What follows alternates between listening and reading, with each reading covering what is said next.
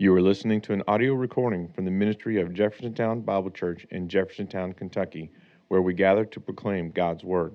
For more information, please visit jtownbible.org.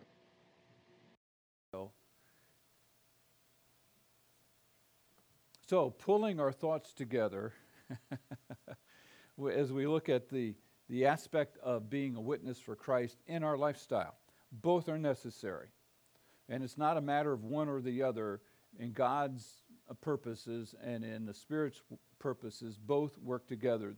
They complement one another. Both are necessary. To have the message without the lifestyle undermines the credibility of the message. To have the lifestyle without the message means that the, the content of the faith is not being communicated. Both are necessary. Uh, I stress that because it, it's, it's not an either or for us as witnesses of Jesus Christ. It's a both and. And so as we look at this, while we stress the importance of the content of the message, the message itself, uh, equal to that is the lifestyle, living the lifestyle of one who has been transformed and is being transformed by the gospel. And again, the apostles did not lay out their exhortations and training of first century believers in a 10 step plan, a four uh, part series on witnessing, uh, that type of approach. It's just as they communicated the truth and communicated the priorities, they just did it in the context of their interaction, of their relationship. So that's what we pick up as we move through the New Testament. Uh, it, it's not a section that says, hey, this section deals with witnessing.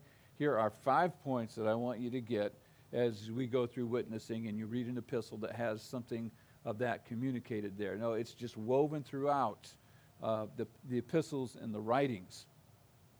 And so we have to read it that way and understand it that way. So now he's talking to the Philippians, and he uh, speaks to them in this letter, in this section, and says, holding fast the word of life. Now that gets to lifestyle, not in particular ways, but saying, hey, you hold fast to the word of life. Uh, you hold fast to the word of God uh, so that I may rejoice in the day of Christ, that I have not run in vain or labored in vain. The intention of proclaiming justification by faith is that people come to Christ and trust Him and Him alone for salvation. That is the initial working of God that continues in on then to sanctification. And that's what Paul is really getting to without using those words. He's saying, so that in the day of Christ, I may with you uh, see that I have not run in vain to no end or labored in vain. Because the purpose of the gospel is to transform lives, and it always does. It's not that it is the purpose of God, and He hopefully gets that accomplished. Someone who has truly embraced the gospel, their life has been transformed and will continue to be transformed. And so we're always transforming. Because the ultimate goal of the transforming work of the gospel is to fully conform us to the image of Christ.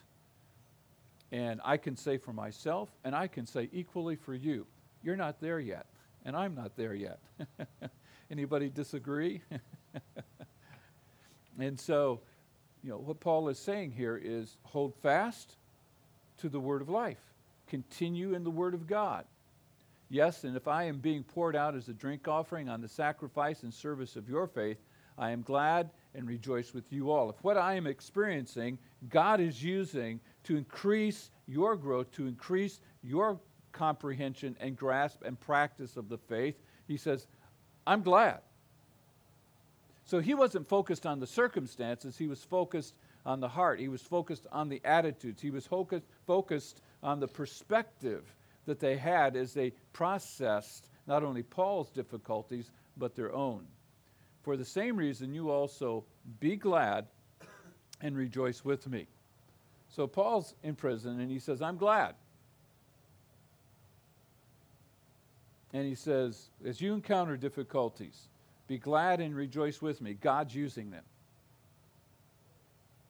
That's a transformative way of thinking. That's a transformative attitude change that God brings into our lives through Christ Jesus. and it is a display of the power of the gospel. Not a superficial, just psychological trick type of thing. All right, I'm going to I'm going to focus on being glad, I'm going to focus on being positive because that's going to help me feel better than I feel now. it's not a psychological thing. It's not a psychological trick. It is true transformation. So Paul says, I'm glad, you be glad and rejoice with me. Philippians 4, here at the end of the letter, and we have two ladies who had some issues in the church. They were not getting along. Two godly women. Paul identifies them by name. That doesn't happen too often, where Paul identifies um, people by name in, in this sort of a way. Um, you, you find it at the end of the letters where he's saying, greet so and so, greet so and so, but typically he doesn't identify individuals and address them like this as he is with the Philippians. But two dear ladies in the church, two dear believers, but can you believe it? A first century, some first century believers, evangelized by the apostles and their team, had conflict. Can you imagine that? I mean, they were evangelized by the apostles and taught by the apostles and their team. It's, certainly, they, they would not have relationship issues. Certainly, they wouldn't let something come between them in, in their relationship as followers of Christ. There wouldn't be conflict absent. They would know how to handle it, do it at the first hint of any conflict, handle it perfectly, follow all the steps, and there wouldn't be these issues. We get these I think, distorted views of first century Christians. They were sinners saved by grace, just as we are. They were people of like passion, just as we are. They had to apply the truth to the context of their lives, just like we do. And they did it imperfectly, just like we do. And there are times where they needed to be uh, corrected, just like we do. And Euodia and Syntyche was one of those situations. But this deals with lifestyle. This deals with witness. This deals with testimony. It, it's, it's tied into that. So he says, I implore Euodia and I implore Syntyche to be of the same mind, to embrace the same thinking. So they were not thinking correctly. I don't know what their thinking was. I don't know what the problem was. We're not told. But it resulted in conflict between them, interpersonal conflict and they both had their own way of thinking about it. So we, it's safe to assume that they both had justified their positions, justified themselves in whatever positions they were holding, that they were okay to have this attitude toward one another. And Paul says, first of all, I implore you to have the same mind in the Lord. Bring your thinking in line with the Lord and what he says. Put your thinking as it pertains to this issue off to the side and embrace the same thinking. If you have the same thinking, that's going to what? Bring you to the same mind, the same conclusion, the same direction. And so that, that's very practical. As believers, we are to seek to embrace the mind of the Lord. That is what gives us unity, and the mind of the Lord is recorded for us here in His Word. So that's where he begins. And I urge you also, true companion, help these women who labored with me in the gospel. With Clement also and the rest of my fellow workers whose names are in the book of life, rejoice in the Lord always. And again, I say rejoice. So he says to these ladies, set your attitudes aside. And if it was two men, he'd say the same thing to the men. Your, your thinking is not correct here because it's not in line with what God thinks and what God says. So let's start there. Set aside your justifications and say, okay, Lord, how am I to process this? How am I to think about this according to what you say? And that will bring us to unity and uh, they had labored with him in the gospel. So this was impacting not only the the fellowship in the church, their relationship personally, in the wider context of the church family, but was affecting their testimony of the gospel. So we, we cannot justify not dealing with conflict in the body of Christ, interpersonal conflict. We can't just brush it aside and say, well, some people just rub me the wrong way, and that's just the way it's going to be. And, uh, and leave it there. Because that's not of God. That's of me, that's of you, that's of Larry, that's of you, that's, say, that's, that's the flesh.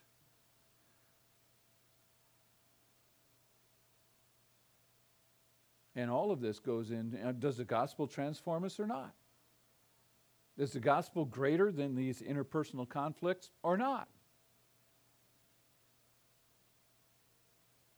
And if it isn't, then what are we talking about? I mean, the gospel is, is not limited to what some would you know, refer to as fire insurance. It's not that God says, bottom line is this I, I just don't want to see you going to hell. And if you, do, as long as you come to Christ and you're not going to hell, that, that's, that's the bottom line.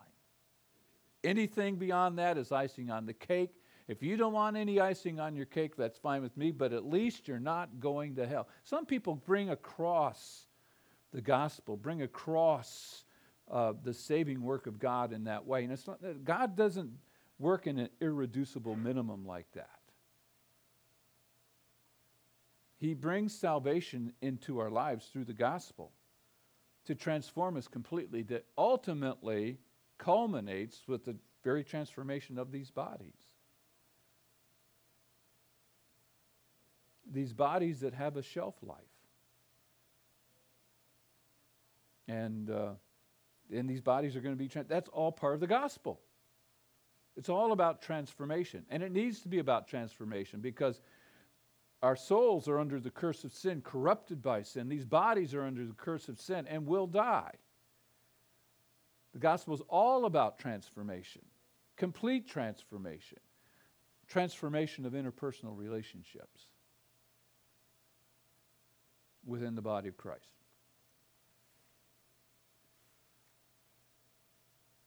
So if somebody's rubbing me, rubbing you the wrong way, they're probably rubbing my flesh and your flesh in the wrong way.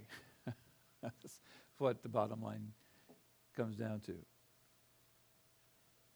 So here's these two ladies, and uh, he says, let's, let's begin to get this on track. Get your thinking aligned with the Lord. Get your mind where it needs to be and then our behavior, our choices follow what we think. Okay? So then he goes on to say, Rejoice in the Lord always. Again, that is not a superficial psychological pill that he's throwing out there. That's about transformation. That's a choice we make. Rejoice in the Lord always. A couple passages ago, a couple weeks ago, we read Paul saying earlier, do everything without. Does anybody remember that next word? Huh? Disputing, complaining, grumbling. And the contrast to that is rejoice in the Lord. How often? Always. Why? Because He's sovereign and He's providentially working in our lives. And either that's true or it isn't. There's no halfway on that. And everything that we encounter in this life, God is sovereignly and providentially working. And for that reason alone, we can always rejoice because we know that the living God is working in ways that we do not understand at the moment and that typically might not generate a rejoicing attitude and a rejoicing spirit, but because we know that our God is providentially and sovereignly working, we can rejoice. Always. And he says, and again, I will say what? So it's kind of like he's wanting to get a point across. Rejoice. Let your gentleness be known, be uh, known to all men. So believers are to be known, among other things, for what? Gentleness. So we don't get in your face and let you know that you're wrong. I'm a committed Christian and I don't stand for that.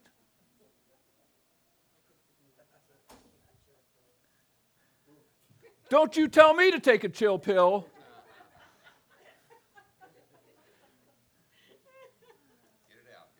Get it out, get it out. Some people would say that.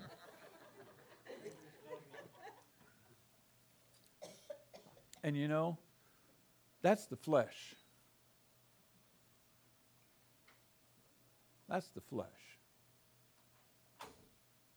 Might say, well, that's just my personality. Well, then you have a fleshly personality. The gospel transforms that. Let your gentleness be known to all men in the context of dealing with Euodia and Syntyche, who were butting heads for whatever reason. It doesn't matter. People butt heads for a wide variety of reasons. Let your gentleness be known to all. That's lifestyle, isn't it? That's attitude, isn't it? That's choice, isn't it? The Lord is at hand, meaning that our accountability is at hand, but also the Lord is at hand to enable us, to strengthen us. Be anxious for nothing. Anybody come to church this morning anxious about anything?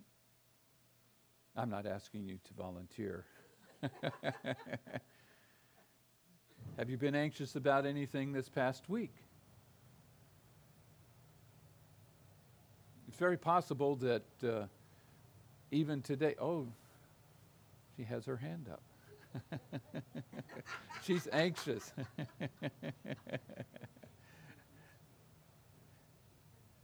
Be anxious for nothing. That's the circumstances that we encounter in life. That's the situations that, that we inevitably walk through and into. Be anxious for nothing, but in everything by prayer and supplication. So there's a means here prayer and supplication. Go to God in prayer for those situations that can generate anxiety and anxiousness. Paul says, do this go talk to God, because that's what prayer is. Talk to God in all kinds of prayer, all kinds of ways. And as you read through Scripture, it is amazing the different ways that men and women talk to God on the recorded pages of Scripture. That's very insightful. It will open up our prayer life. We need to talk to God in a realistic way. And uh, by prayer and supplications with thanksgiving. Why? Because God, again, is sovereign and He works providentially all things in our lives, working everything together for good. Let your requests be made known to God. That is how we handle anxiousness. Go to God. That's, that's lifestyle. Okay? All of this is, is part of our witness. Because if this is increasingly characterizing our lives, these, the implementing of the faith of the gospel into our lives, then that generates the, the potential for the question that Peter speaks of that if any man ask for you regarding the hope that you have within you, be ready to give an answer. Lifestyle, transform lifestyle. Now we go on Philippians later in the chapter. Now, you Philippians know that also in the beginning of the gospel, when I departed from Macedonia, no church shared with me concerning giving and receiving, but you only. Now, Paul doesn't say why, and he doesn't necessarily take the other churches to task.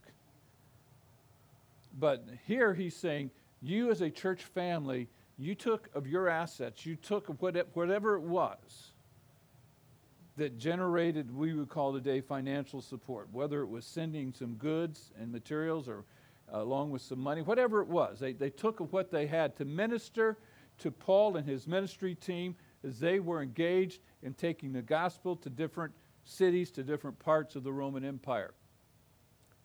For Even in Thessalonica, you sent aid once and again for my necessities. That's lifestyle. What we do with our money, how we invest our money. Not that I seek the gift. Paul says, I'm, I'm not after the financial end. If he was, he probably would have been the most wealthy teacher, apostle, Christian ever, far outstripping any of the current um, money mongering uh, evangelic, I shouldn't say evangelical, but the, the pastors who are in the system to generate a huge financial empire. Paul could have generated a huge financial empire, more than likely. But he says it's not about the gift, but I seek the fruit that abounds to your account, the fruit that comes from God to you because you're investing yourself into the gospel. And in this particular way, he says, I am full, having received from Epaphroditus this thing sent from you, a sweet smelling aroma. That's how he describes it. This is a sweet smelling aroma to God, using some Old Testament uh, metaphors there of sacrifices to God as a sweet smelling aroma. And he says, This is what your sacrifice on part of the gospel is it's a sweet smelling aroma to God, an acceptable sacrifice, well pleasing to God. And as we stated uh, last week, where we spend our money is a statement of our lifestyle. And if we spend very little, of any, pertaining to the gospel, pertaining to the Lord, then that's a statement of our lifestyle. Colossians. Now we move on to the Colossians. So, what does Paul say to the Colossians? Walk peripateo. It's not peripotato. Peripateo. The course the manner of your life. That's what walk is. May the course, the manner of your life, walk in wisdom toward those who are outside. Meaning those who don't know Christ, those who have not come to faith in Christ, those who are outside of Christ. Walk in wisdom toward them. That's teaching about lifestyle, how we interact with those who do not know Christ.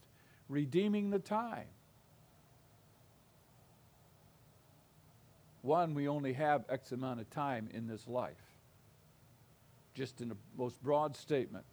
Even if we live 80, 90, 100 years, we just have X amount of time. But we're not guaranteed even that long. And then with that time, what do we do with that time?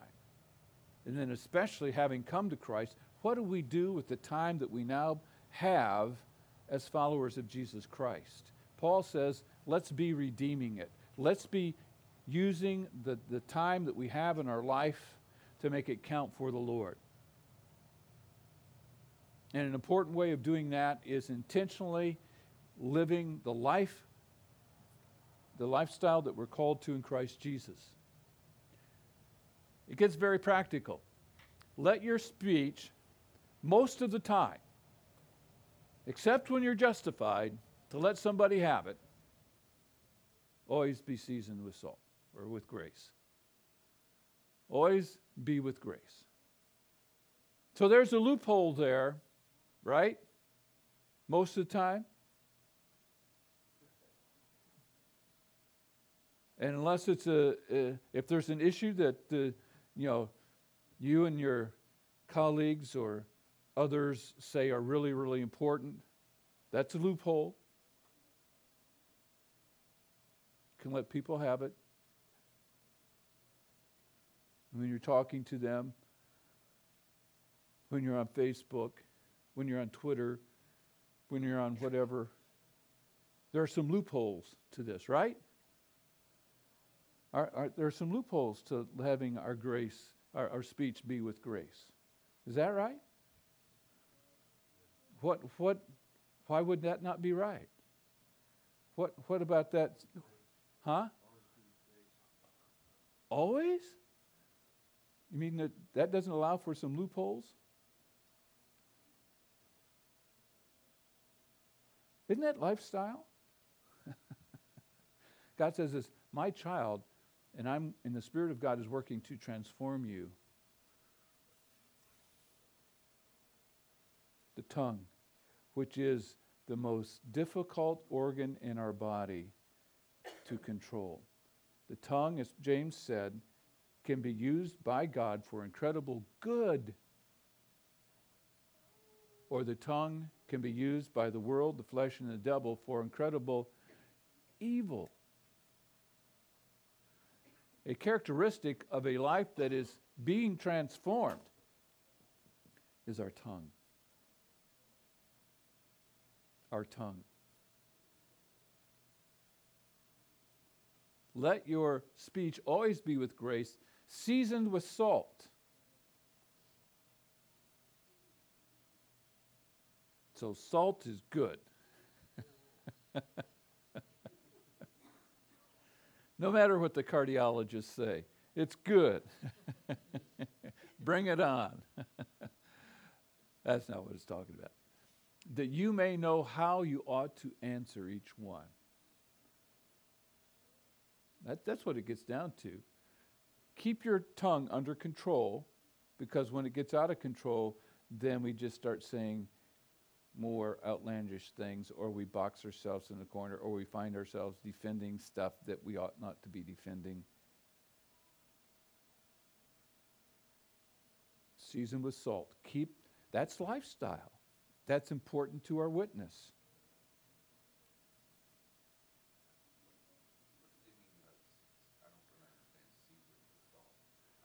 tasteful.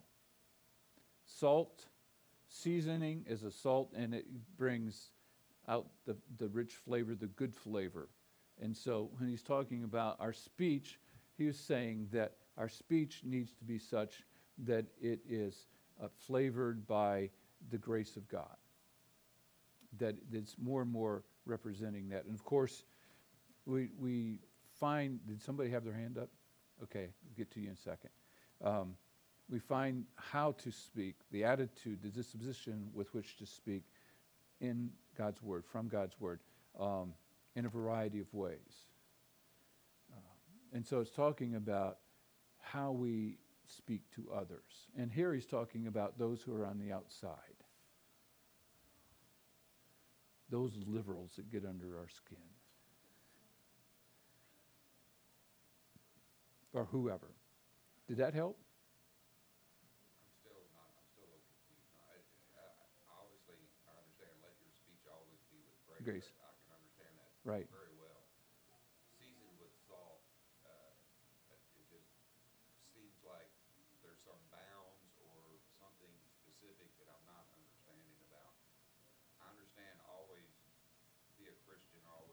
guard your speech, Mhm. uh, be, be graceful with Mhm. your speech. Seasoned with salt, it, it's, you know, you're adding something that I'm quite not getting. Mm-hmm. Uh, maybe it's just me, I don't know. Maybe Yeah. Using too much on the term. I don't know. Well, the, the flavor of, Specifically yeah, saying something that I'm not understanding. I understand the first part of the sentence, and then Right. a comma, and another comma, I, yeah. and it's talking about the flavor, the, the, the tone uh, of our speech in part. Um, at least it covers tone, how we communicate, uh, that it's seasoned with salt, it's flavorful, it's, uh, and, and that flavor is governed by what we encounter in God's Word um, as it pertains to how we talk. Uh, and so, speech always with grace, substance, content. Salt to me, you know, it, it obviously enhances, Yes, uh, you know, salt specifically enhances Mhm. what, what it seasons. yes. So how do I enhance grace? Is, is, was- is what I'm, I- maybe I'm just Yeah. Well, for one thing, speaking, it's a very good question. It's a good thing to, to uh, give continued thought to, but obviously, speaking graciously is uh, grace there is speaking of substance, but also seasoned with salt is speaking graciously. That's a component of it. So that's a start. That's, there's more to explore there on that. Um, and, and so that, that's where it would begin is, is make sure that how we communicate is, is in a gracious, uh, respectful manner as we talk uh, with those who are on the outside. That would be true for those on the inside too. It doesn't mean that you can talk however you want to the fellow believers, but those on the outside. uh, hold on a second, Ruth. I want to get to Mark.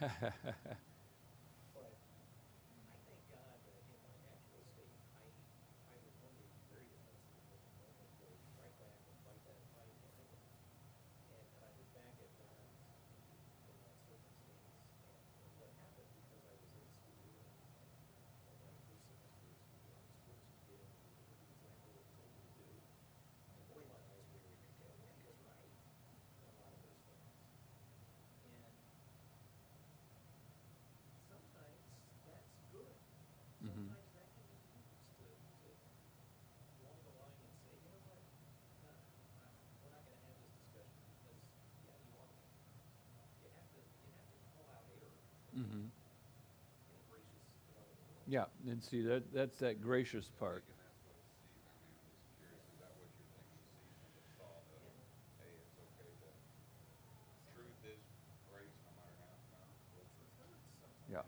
Truth hurts most of the time. In fact, truth hurts all the time, more more than it's designed to.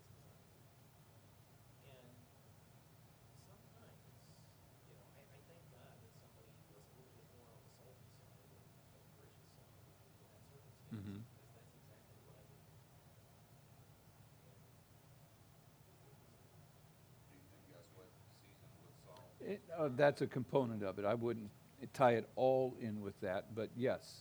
And, but also, you know, it's talking about here in context, those on the outside. That was believer to believer, and, and, but that still applies.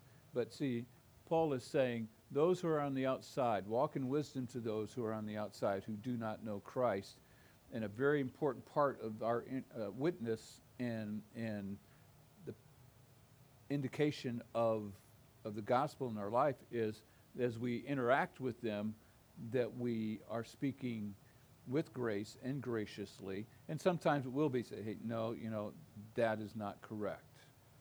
Um, but the manner in which we do it, that's what Paul is getting at when he says season with salt. How we communicate something that's an error or something that is not correct or something that is a wrong assumption. Um, instead of a fleshly way of, of reacting, a graciousness to it, even though it's a, confronting it. Um, okay. Yes. Okay, I'm going to repeat that so that people all over the world can hear what Ruth is saying, because this gets recorded. So Ruth has said that we are to be the salt of the earth. So our living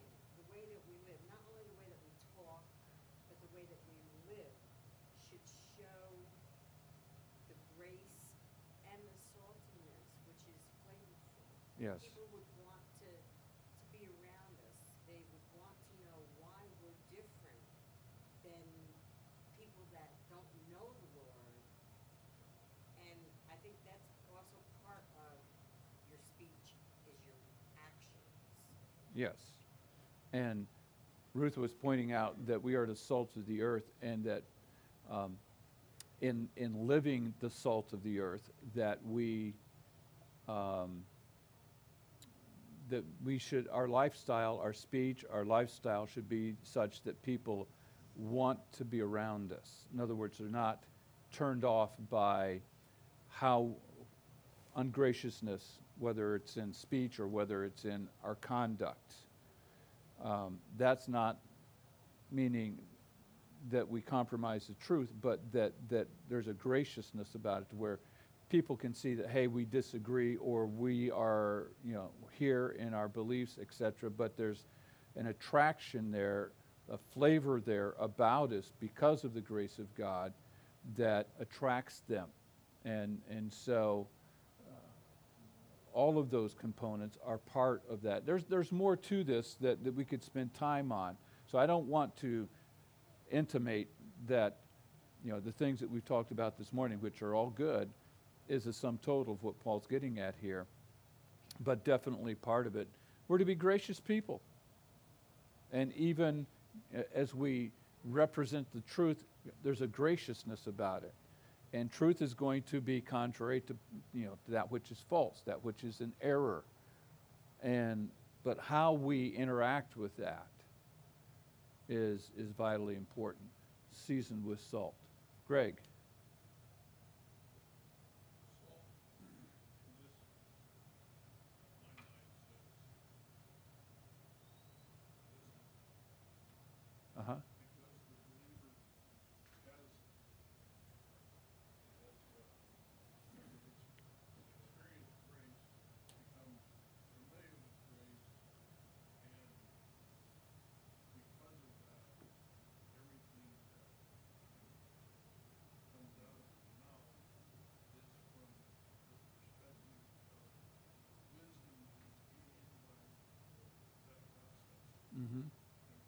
yeah yeah. And so yeah that paul includes that component in there walk in wisdom the wisdom obviously of god and of god's word communicated in a gracious manner. Um, and of course you know seasoned with salt. So you know seasoning is something that that is a positive that adds to it. And it's not talking about just positive speech all the time but our our, our how we talk how we communicate not just the words but the tone the demeanor uh, the attitude uh, is to be seasoned with the salt of God's word, the seasoned with the salt of God's grace, seasoned with the salt of God's wisdom, so that we are under the control of the Spirit but communicating truth, not under the control of the flesh. Um, and I'll close with this. I, I used this uh, illustration a few weeks ago, but uh, picked up a guy one day who operates his own barbecue business, and it's a big business here in town. I can't tell you the name of it right now, um, but I picked him up, and apparently he made really good money because he lived in a really nice house, and they had, you know, nice cars out in the driveway. I don't know why he was calling the Uber driver, but he did. so I picked him up, and so we were talking and um, talking about his business, and I said, "Well, well, what what kind of flavors, seasonings do you use to, you know, make your, your barbecue. He says, I, I don't use those seasonings and sauces and so forth. I said, Well, what do you use? And he says, Salt. He flavors it with salt. And that brings, that just adds the flavor. That's, and obviously a lot of people like it because he's living high on the hog, so to speak. Pun intended.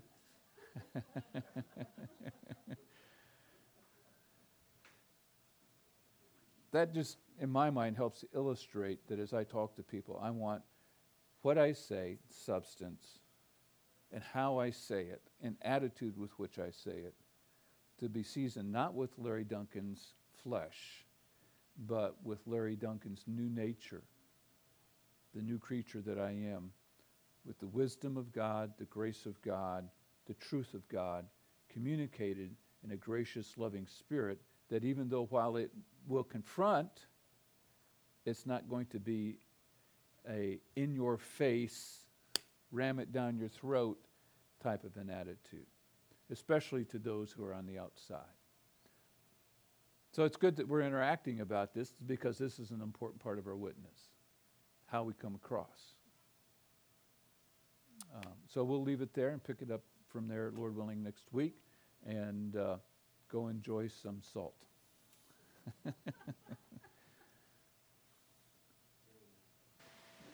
This has been an audio recording from the ministry of Jeffersontown Bible Church in Jeffersontown, Kentucky, where we gather to proclaim God's Word. For more information, please visit jtownbible.org.